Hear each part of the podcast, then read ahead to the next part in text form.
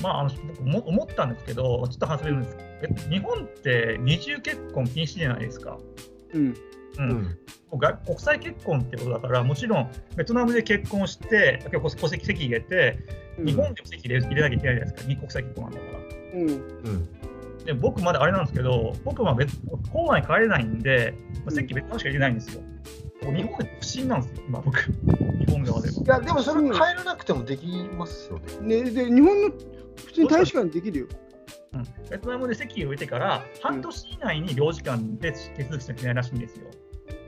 え。いや、そんなことないと思いますそんな。ことないでしょ。いや書いてあったんですよ。えそうなんですか？もういや、れ見てそんなことい。ないと思いますよ。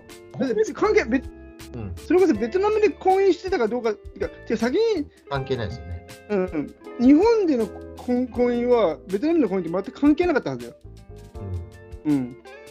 関係ないですね。関係ないですか？う。うんん、そうなんですかね。あれじゃあ今度行ってみようかな。うん、領事館。いや、それはできるはずですよ。それは全く関係ないはずです。いや、もうホームページしっかり書いてあったんで、席で半年以内に接触手続きすることって書いてあある。あそれが、もしかしたら、もしかしたらそれを推奨してるのかもしれないけれども、うんだって婚姻してる事実があれば、それで婚姻届を出すだけだから、日本の場合はただ単に。あーうん関係ないよ、その日本での、あベトナムでのしょ海外の人と結婚するから、うん。海外のその婚姻届を提出するなんて言われてないもん、僕も出した時確か。うん、あ、そうですか？うんそうですね。だからベトナムで結婚してるかどうかっていうのは全く関係ないんで、はいはいはい。じゃあ、これは、これを機に日本でも結婚してください。じゃあ僕、独身最後の週かもしれません。今月が、来月から日本でも結婚して、あ子供はなんかありましたよ、確か。なんか生まれてから何ヶ月以内にとかっていうのを届け出出してくださいっていうのはあったと思いますけど、そうだ、ちょっと、ごめんなさい、子供の件で、一つ僕から話いいですか？はいはい。今、僕、娘が2人いるんですけど、うん、上の娘はベトナムで生まれたんで、国籍がベトナムと日本両方あるんですよ。うん、でも、下の娘は日本で生まれたんで、うん。日本国籍しか持ってないんですよ。ああおだから日本で生まれたらベトナム国籍取れないって言われて、取ってないんですよね。いや、それもないと思いますけど、ね。いや、いや、あちょっと僕ちょっとわからない、それは。でそれはね、ちゃんとベトナムの大使館に行って聞いたら、そうだったんですよ。わけわかんなくてな、なんかなんかルールが変わったとかで、うんなんかベトナム国籍取れなかったんですよね、下の娘は。そうなんですね。ちょっと、なんだそれと思ったんですけど、This is ベトナムすぎだろうと思って。うん例えば質問なんですけど、はいお父さんとお母さんがベトナム人でも日本で生まれたらベトナム国籍取れないんですか？いや、それは違うと思います。もう、日本で生まれた、日本の親がいるベあれだからっていうことだと思いますよ。日本国籍持ってるからっていうことで。もう国籍持っちゃうと、確か取れないと。先に日本国籍取ったからっていうことですか？そうだと思います。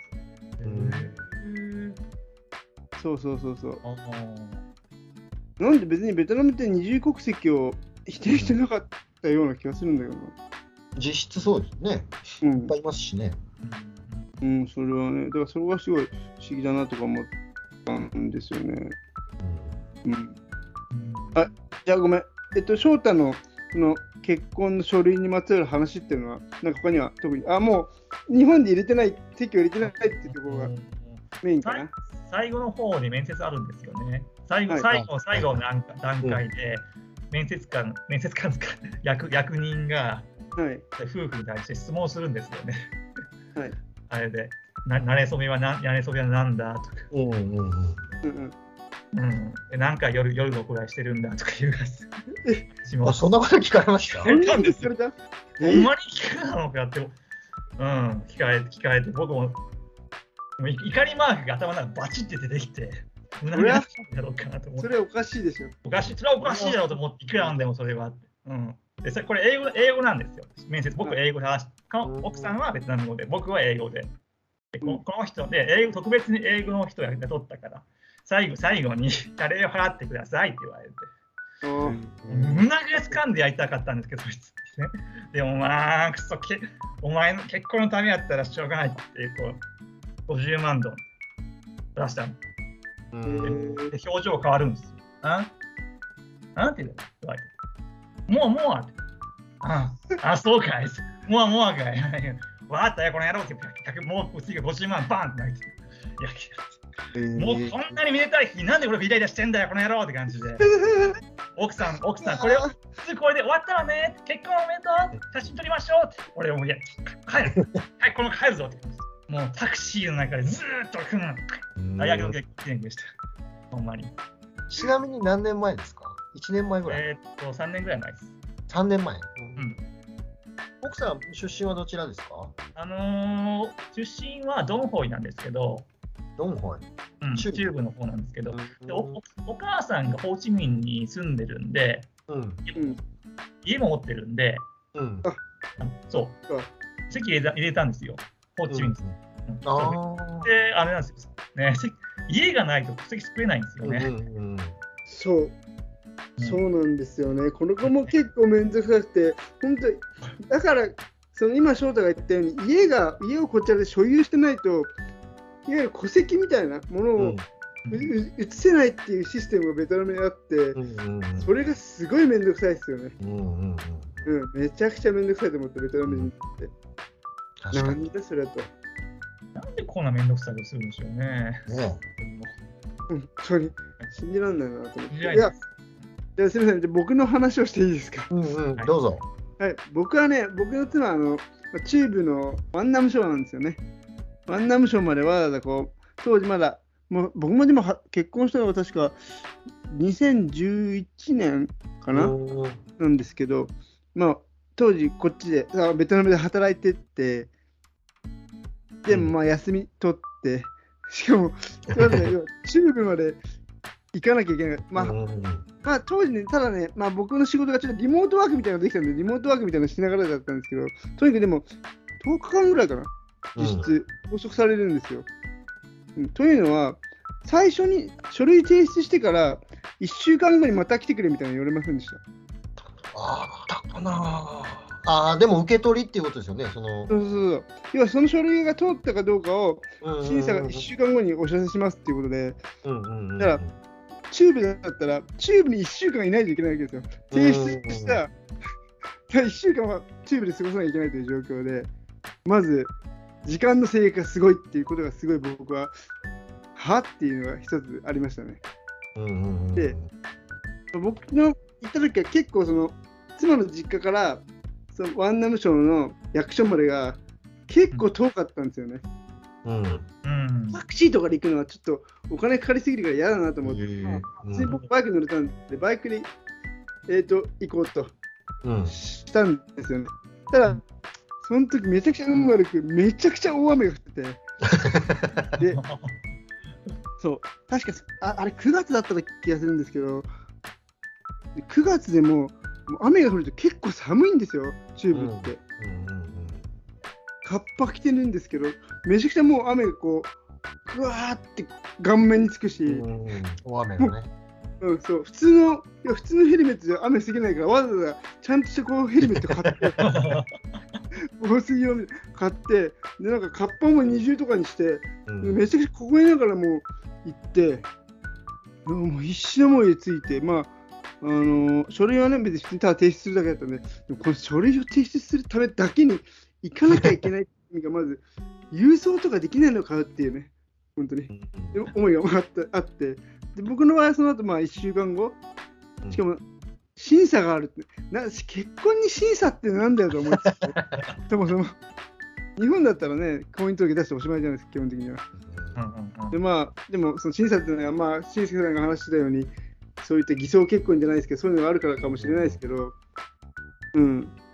で僕の場合は翔太、まあ、ホーチミンみたいにその英語を喋れる人もいないし田舎なんで、基本的にベトナム語だけの面接みたいな感じで、まあ、基本的に奥さんがこう通訳してくれて、なんか、なんたらかんたらとか言って終わっ、普通に終わったんですけど、でも、受け取りの時にやっぱり賄賂普通に請求されましたね。普通に僕、だからもう普通に100万円ポンって払って、まあこれぐらいかんだろうと思って、ポンって払って、オッケーって感じでもう、オッケーオッケーって言って。うん。向こうから言ってきたんですか？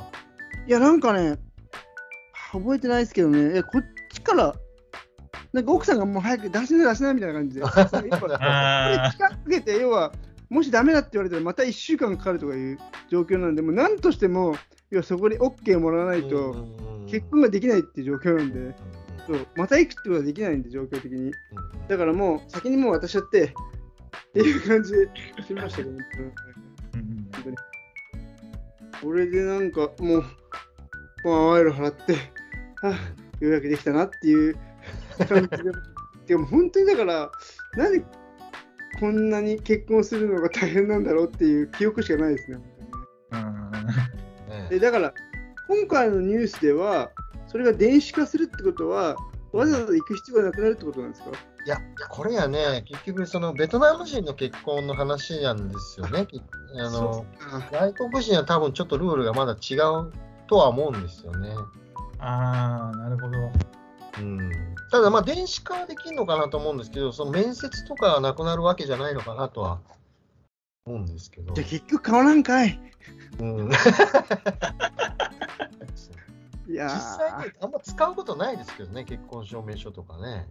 ーいや、いやこれからワークパーミットはあるじゃないですか。ワークパーミット。ああー、はいはいはいはい。まあ、免除危される。険なんですよね、結婚してる人の。うん、ワ確かークあの結婚証明書があれワークパーミ免除なんですよ。に。うんそうなんですか？そうなんですよ。うん今度新しくそうなったんですよ。うんそうなんだ。え、それじゃあ、配偶者ビザみたいな位置づけってこと？わかんないけど。まあ、配偶者ビザっていうのは前からあったんですけど、うんその労働許可証っていうのはまた別で、必ずその労働をするんだったら許可取らないといけないっていうのがあったんですけど、うん配偶者はそれは取らなくていいということになったんですよね。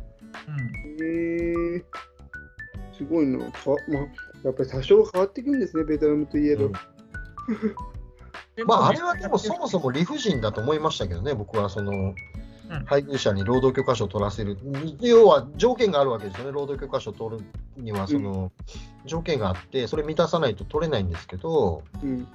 ベトナム人と結婚してこっちに住んでる人はどういうその学歴であれ、なんであれ、働かなきゃいけないんだから。あまあ、そうですね。そそれにそのだ大卒じゃないといけないとかなんとかいうのはちょっと理不尽だと僕は思ってたんで、うんまあまあいいんじゃないかなと思いますけどね。そうですね。ね、そんな感じですよね。僕、英語専攻、大学専攻英語なんですけど、うん。だからうん、厳しいんですよね。働いてるんですけど、働けないと言われて、お前は英語専攻だから、うん。英語先生しかなれないぞって言われて、そんなんや。そんなアホなんて、うん。専門が合わないっていうことですね。アホなんて。え、だってそんなこと言ったら僕なんて社会学だよ。どうせ社会の先生っていうことになるわけないじゃんっていう。まあ僕も物理ですけどね。あとか理系か。